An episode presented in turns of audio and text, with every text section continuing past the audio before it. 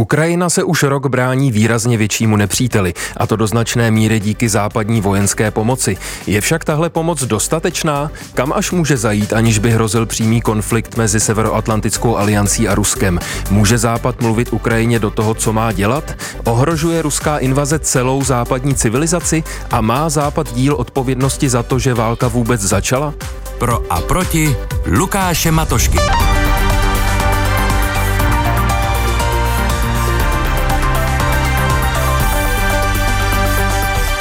A našimi hosty tady ve studiu Plusu už jsou politolog Pavel Barša z Ústavu politologie Filozofické fakulty Univerzity Karlovy. Dobrý den. Dobrý den. A filozof Václav Němec z Ústavu filozofie a religionistiky Filozofické fakulty Univerzity Karlovy. Dobrý den i vám. Dobrý den. Pánové, úvodem mám stejnou otázku. Na oba poprosím o stručné odpovědi, pak to rozebereme. Začněme od vás, pane Baršo. Dělá Západ dost proto, aby Rusko ukončilo svoji agresi vůči Ukrajině? Ano. tak to byla velice stručná odpověď, děkuji za ní. Pane Němče? Já asi nebudu tak stručný, já myslím, že dělá hodně. Eh, naštěstí toho dělá víc, než toho dělal v těch prvních týdnech eh, po eh, té začátku té agrese Ruska vůči Ukrajině, ale myslím si, že to někdy nedělá dost rychle a myslím, že stále má své rezervy, jak pokud jde o vojenskou podporu, tak pokud jde o politický a vojenský tlak na Rusko. Pánové, oběma vám děkuji za vyjasnění vašich pozic, hned to rozebereme. Pane Baršo, tak nevidíte určité rezervy v té západní pomoci? Možná, když přihlédneme k tomu, že sami Ukrajinci volají po další munici, po dalších typech zbraní. Ale to je pochopitelné. Uh, oni by vlastně z jejich hlediska by bylo nejlepší, kdyby ty, ten západ se do toho přímo zapojil. Jo? A pan Zelensky to dal několikrát najevo, ale to ještě neznamená, že to by měla být pozice těch západních zemí. Nehrozilo by, pane Němče, kdyby ta podpora vojenská ze strany západu ve prospěch Ukrajiny byla ještě výrazně větší, že by ta válka nakonec překročila hranice Ukrajiny? Já si to nemyslím. Já myslím, že zejména se musíme bavit o tom, jaké jsou cíle, které chceme dosáhnout a já myslím, že ty cíle velmi dobře pojmenoval eh, včera náš minister zahraničí na valném schromáždění OSN. Jo skutečně by mělo být naším cílem, aby Rusko, ruské vojenské jednotky se stáhly z území Ukrajiny v jeho mezinárodně uznaných hranicích. A myslím, že všechno by mělo být přizpůsobeno tomu dosažení toho cíle. A v tomto smyslu myslím si, že by nebylo dobré, aby se na to třeba zapojovalo přímo do konfliktu, ale zároveň si myslím, že um, ukrajinské armádě a um, ukrajinské vládě, že by měl Západ poskytnout to, co potřebuje, a to třeba včetně i zbraní dalšího doletu nebo těch, uh, té protivzdušné obrany a um, zejména si myslím, že um, máme velké rezervy, pokud jde o ten tlak na ten ruský režim, ale o tom se když tak můžeme bavit později. Pane Baršo, No já nevím teďka, na co mám reagovat. V zásadě, eh, jako vždycky je možný říct, že by ta pomoc měla přijít rychleji, nebo že by ty zbraně daný, eh, že by se o nich neměli jednat tak dlouho, ale uvědomíme si, že, že tady hovoříme třeba v případě Evropské unie o 27 zemí, v případě toho západu v širším smyslu o hmm. nějakých 40, 45, 50 zemí, které byly v tom Ramsteinu třeba. Takže je úplně logické, skupina, že pokud ano. je to demokratické společenství, tak se o to musí jednat. Třeba to zdržení s těmi tanky eh, určitě nás všechny mrzelo, ale prostě byla to otázka vyjednávání mezi Německem a Amerikou hlavně. Že jo? A to je pochopitelné a patří to k demokratickému společenství. Jo? Nejsme rozumím. autoritářská e, impérium Ameriky, že by Biden rozhodoval. Musíme se na tom jako demokratické země domluvit a nebyla na tom od začátku schoda. Ale když jste zmínil ty tanky, tak to je možná docela názorný příklad, protože eh, od začátku západní země říkali, tanky nepřicházejí do úvahy. Mm.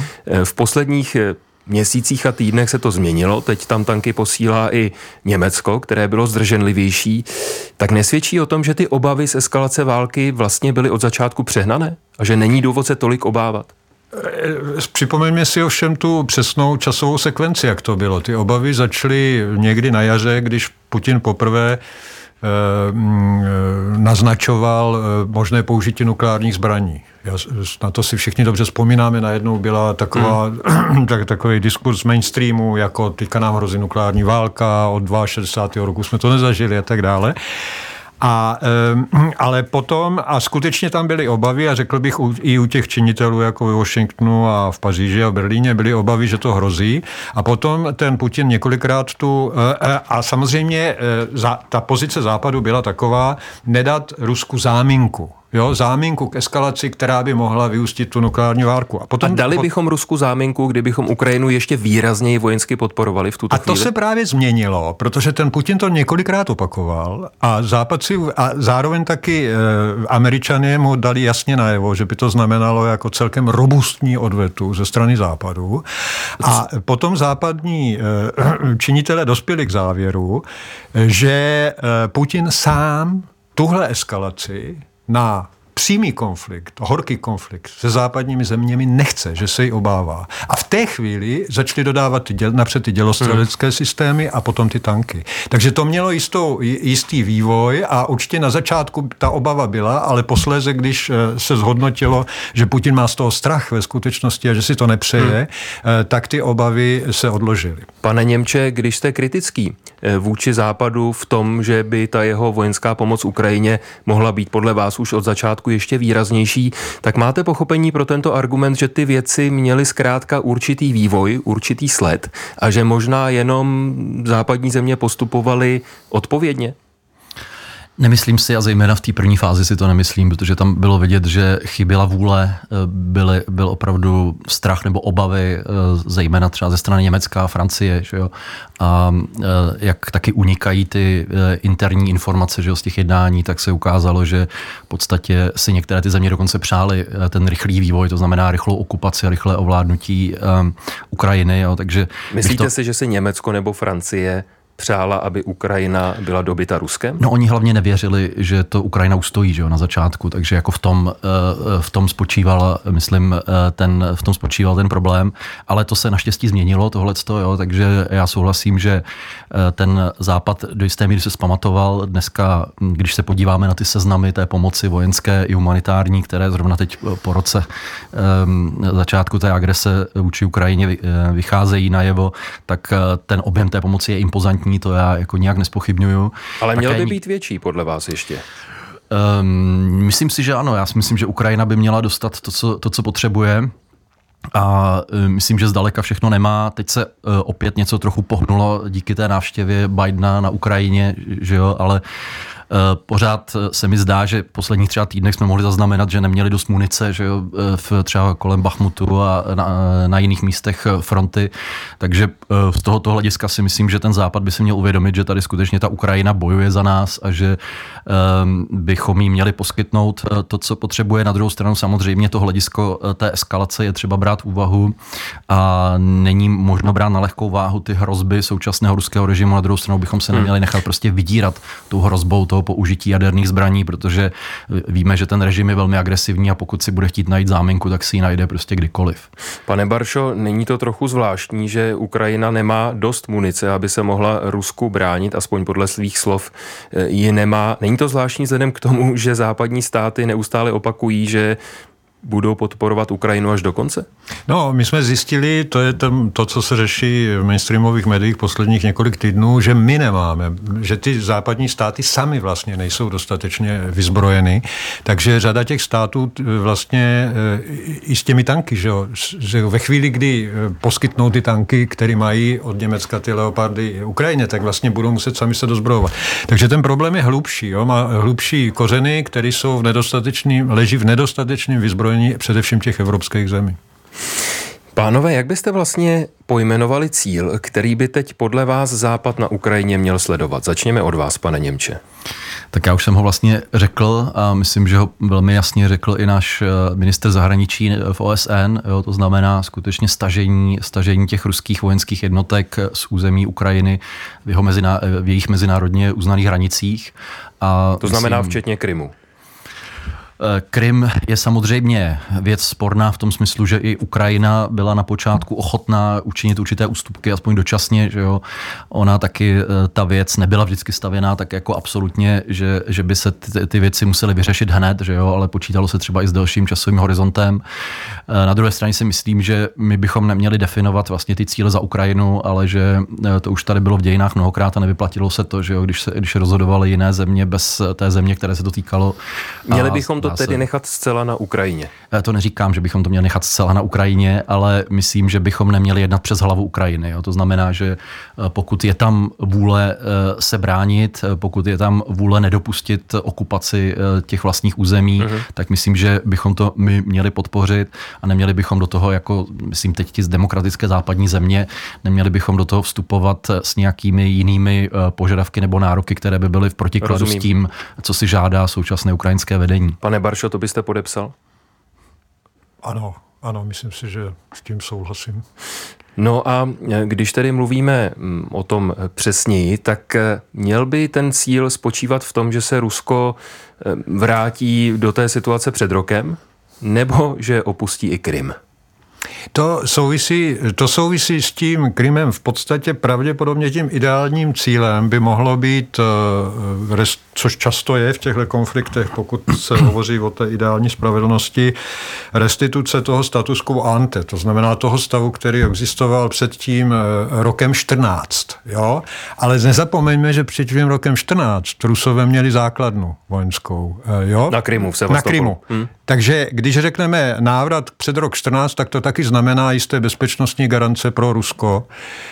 Um, Počkejte, vy si dovedete představit, že by se teď Ukrajina a Rusko dohodli na tom, že ne. zůstane ruská základna na Krymu? O tom se případném osvobození teďka, Krymu? Ne, ne, vůbec si to nedovedu představit a právě proto odmítám ten poslední návrh těch Číňanů k příměři a k jednání. Ne, nedovedu, ale my se tady bavíme teďka hodně hypoteticky o tom, co možná bude za dva, za tři roky, ve chvíli, kdy to obě země budou vykrovácené už tou válkou a budou ochotny jednat. Jo? To jednání předpokládá eh, jaksi únavu a připravenost obou dvou těch zemí udělat nějaké ústupky. Podívejte se, eh, vysvětlím, co mám na mysli. To znamená, tohle se bavíme o nějaké budoucnosti. Jo? Teď se nebavíme o tom, co se bude dělat teď. Opakuj. A druhá věc je, to znamená, já vlastně eh, jsem taky kritizoval eh, prezidenta Macrona, když toto řekl před několika měsíci. Když řekl co? Řekl přesně to, že to, ten mír bude muset být opřen taky o, bezpečno, za, o bezpečnostní záruky, které se budou které se poskytnou Rusku. Mm-hmm. A myslím, že se na něho vrhl, eh, vrhla část médií celkem oprávněně, ale ten problém není v tom, že by to v posledku nebylo jedno z relevantních hledisek. Ten problém je to, že to řekl v nevhodnou dobu. Já si to tady můžu dovolit říct teďka. Jo, já jsem úplně zanedbatelná veličina a jsem analytik. Ale prezident Francie eh, si, by si tohle neměl dovolit říct právě z důvodu, který vy říkáte. Jo? Že v současné chvíli je to absurdní mluvit o bezpečnostních zárukách Rusku, ale ve chvíli, kdy to v jednání eh, se, se otevře a to bude muset být podepsáno, jak říkám, bohužel únavou a vykrvácením obou dvou těch zemí, který v té chvíli budou ochotní k dialogu, no tak eh, v té chvíli to bude muset být na stole. Pane Němče, chcete reagovat? No, tak eh, já myslím, že um, scénáře mohou nastat různé, že jo. My, uh, jedna, věc, jedna věc je teda ten ideální požadavek, druhá věc je, co všechno se může odehrát a dnes bohužel je to tak, že ta situace se skutečně rozhoduje zejména na tom bojišti a rozhodne nakonec výsledek toho, té vojenské konfrontace o tom i o té povaze těch budoucích jednání. Že jo. Víme, že Eh, zejména teda po, po tom odhalení těch masakrů v Buči a dalších šílených válečných zločinů, kterých se dopustilo Rusko, tak dneska Ukrajina vlastně není ochotná k tomu jednání a nelze se jí vůbec divit. A my samozřejmě z hlediska nejenom nějakého, nějakého ideálního požadavku spravedlnosti, ale i budoucí mezinárodní stability bychom měli požadovat dodržování mezinárodního práva, jo, protože to, k čemu došlo Eh, díky té, nebo spíš vinou té eh, agrese vůči Ukrajině, tak to je skutečně bezprecedentní narušení eh, mezinárodního práva. To. K němuž, hmm. který nemá vlastně precedent od konce druhé světové války. Čili tady vlastně jde, tady, tady jde Pan vlastně Barša o naši bezpečnost. hlavou, takže no, vy jste předpokládám to, asi nesouhlasil to s tím, že to nemá precedent. Co byla hmm. invaze Iráku například, co bylo bombardování Jugoslávie v 20. roce, to vůbec není bezprecedentní. Byla tady řada akcí, Evropě, řada akcí sankcí Ameriky hmm. a NATO, který porušili flagrantně mezinárodní hmm. právo úplně stejným způsobem, že porušili suverenitu nějakého státu a třeba ho okupovali. Tak v případě Iráku se určitě shodneme, v případě Jugoslávie si myslím, že to byl jiný případ, jo, ale nechci se no, nebyl, do tohohle... Nebyl, nebylo tam, po, nebylo tam povolení z, z Rady bezpečnosti OSN, to znamená z hlediska no, mezinárodního no, práva, to bylo protiprávní, vždycky, no. protiprávní narušení suverenity jednoho státu. No tak pokud to bereme jako, že eh, ovšem rozhoduje Rada bezpečnosti, tak ano, ale prostě tam eh, byl ten, a to je vlastně ten problém, se kterým se potýkáme i dnes, že jedna ze stran těch konfliktů, v tomto případě dokonce výnik je součástí Rady bezpečnosti a může blokovat veškerá smysluplná rozhodnutí. No tak jako samozřejmě tady se bavíme o tom, jestli, jestli byly naplněny všechny formální znaky eh, toho právního postupu, anebo jestli to bylo v souladu vlastně s, s rozhodnutím třeba válného schromáždění OSN a jestli to bylo v souladu s chartou OSN, jo, ale to nechci do toho teď zabíhat. Já myslím, ale to musíme do toho zabíhat, když se o tom bavíme. Eh, USA systematicky blokuje eh, návrhy na rezoluci Rady bezpečnosti OSN, o, které kritizují okup, pokračující okupaci už několik generací palestinských území Izraelem. No tak eh, samozřejmě, jo, pokud jde, tady už se dostáváme trošku k té odpovědnosti západu. Eh, ano. Já třeba si myslím a souhlasím rozhodně v jedné věci, že třeba, eh, že třeba útok na Irák skutečně byl porušení mezinárodního práva a nepřispěl k té stabilitě toho mezinárodního řádu, ale to si myslím, že je trošku na jinou debatu. Připomenu, že hosty dnešního Pro a proti jsou filozof Václav Němec a politolog Pavel Barša. Posloucháte Pro a proti. Dva hosté, dva různé pohledy. Atraktivní názorové střety najdete také na webu plus.rozhlas.cz, v aplikaci Můj rozhlas a v dalších podcastových aplikacích. Tak už jsme se dotkli té další slibované otázky a to je otázka míry odpovědnosti nebo případné odpovědnosti Západu za to, co se děje teď na Ukrajině.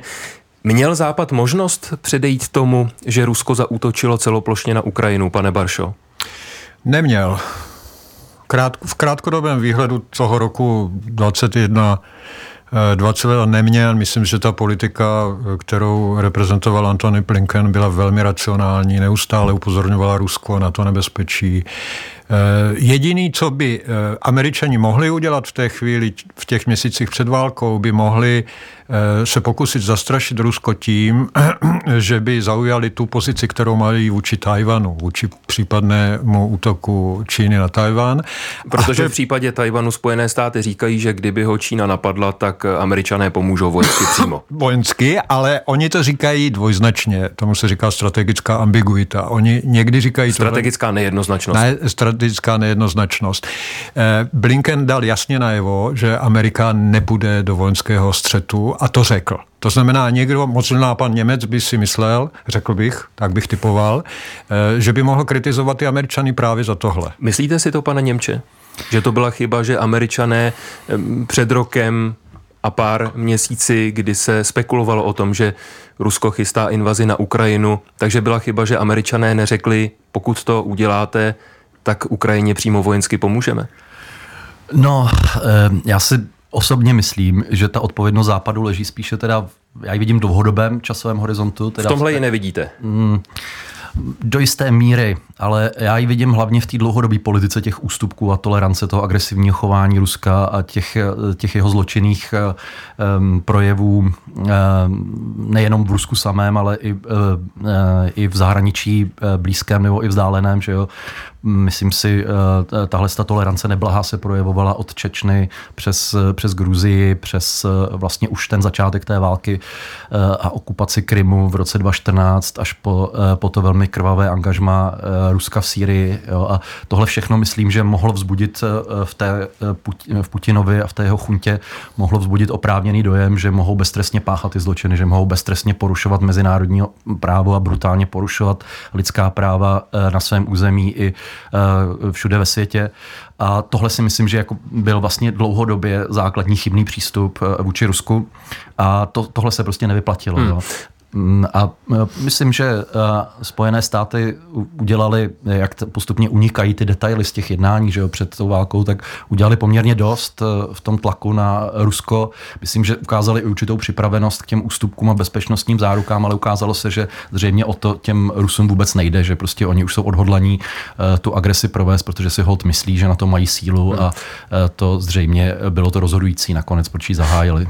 Pane Baršo, souhlasil byste s tím, že Rusko si možná dovolilo vtrhnout na Ukrajinu proto, že Západ v minulosti hm, dostatečně nereagoval na jiné agresivní projevy Ruska jinde, nebo už na Ukrajině před devíti lety, kdy eh, Rusko anektovalo Krym? Já si nemyslím, že měli moc možností, prostě ty sankce se zavedly, můžeme pořád no diskutovat, jestli byly že, dostatečné.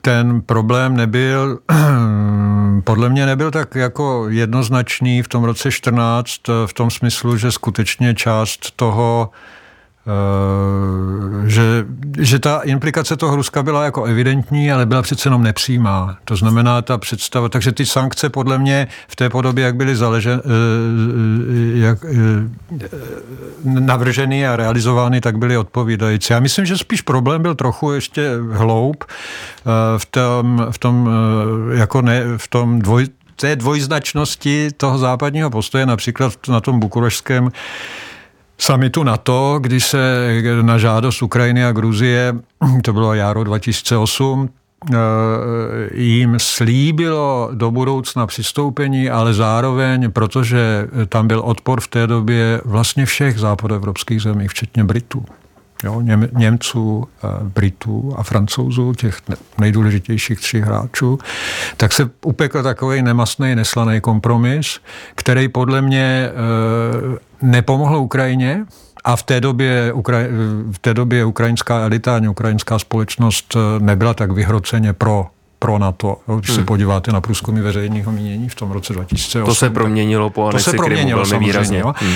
Ale takže ta nejednoznačnost tohle aktu například eh, vytvořila, určitou neurčit, eh, vytvořila neurčitou situaci, která samozřejmě potom tomu Rusko dala možnost. Hmm. Jako. Když jste ale, pane Němče, před chviličkou říkal, že ta odpovědnost eh, Západu spočívá v tom, že možná nedostatečně tvrdě reagoval na tu ruskou agresi jinde a na ruskou anexi Krymu. Tak co přesně podle vás západní země mohly a měly udělat jinak? Tak já myslím, že dost fatální bylo Obamovo rozhodnutí nezasáhnout Sýrii, eh, které eh, zřejmě pochopil Putin jako signál, že Spojené státy vyklízejí pole na Blízkém východě a eh, samozřejmě ho to povzbudilo k tomu vložit se svým vlastním způsobem eh, velmi krvavým a brutálním do té války v Sýrii a zapadalo to do té, do té celkové koncepce ruského režimu podporovat ty brutální autoritářské režimy všude po světě. Jo? A myslím, že tady, eh, tady mm, se projevila určitá naivita eh, těch, často těch západních politiků, nakonec nemusíme chodit daleko. Ta naivita, tou naivitou se vyznačovala řada i našich politiků, včetně našeho dosluhujícího prezidenta, kteří vůbec jako nepochopili tu eh, zločinnou a agresivní povahu toho režimu a jeho záměry. A myslím, že mm, tahle ta krátkozrakost, eh, že se hmm. teda z dlouhodobého hlediska vlastně nevyplatila. Ne? Nebyli západní politici, pane Baršo, krátkozrací a naivní? Ne, jako ten problém není v naivitě Obamově, ten problém je prostě v tom, že ta Amerika na to nemá moc, aby zasahovala všude ve světě proti všem krvelačným tyranům a v Iráku se to ukázalo. Jo? Podívejte se do Iráku, to už byla určitá zkušenost. Oni nemají zas tak neomezenou moc. Jako si asi myslíte, paní Němče, to, to není to naivita. Ale já si myslím, že ale nezasažení, se... nezasažení v Sýrii bylo možná i důsledkem právě toho eh, ne, myslím, ne, nezdůvodněného, neoprávněného zásahu v Iráku, který se opravdu jako nepodařil. No. Ale jo, takže já si nemyslím, že by Spojené státy měly zasahovat všude ve světě, ale tehdy to Obama vyhlásil, že pokud bude překročena červená linie, pokud budou použity chemické zbraně, takže, eh, takže Spojené státy se do toho vloží a neudělal to. Jo. To bylo to, co jsem myslel. A myslím si, že to byl jenom jeden, jeden z příkladů jo, toho. Um, myslím si, že prostě se jich bylo možno uvádět mnohem víc. Prosím, pane Baršo. Geopoliticky se musíme smířit s tím, že doba americké hegemonie globální, která nastala na začátku 90. let, končí. A to dává příležitost Putinovi a podobným. Ale to je geopolitický fakt, to není otázka naivity. Ale já, jestli můžu reagovat, já nevolám Jednou po větou, hegemonii. protože mhm. končíme. Já nevolám po hegemonii, ale prostě ta, eh, ten mezinárodní řád, eh, na němž je postavena OSN, musí být vymahatelný a k tomu je třeba mít určitou sílu a jsou jenom některé země, které tu sílu mají. Říká filozof Václav Němec, díky za debatu. My děkujeme taky, nashledanou. A debatoval s politologem Pavlem Baršou. Díky i vám za účast v Pro a Proti. Děkuji za pozvání. A od mikrofonu se loučí Lukáš Matoška.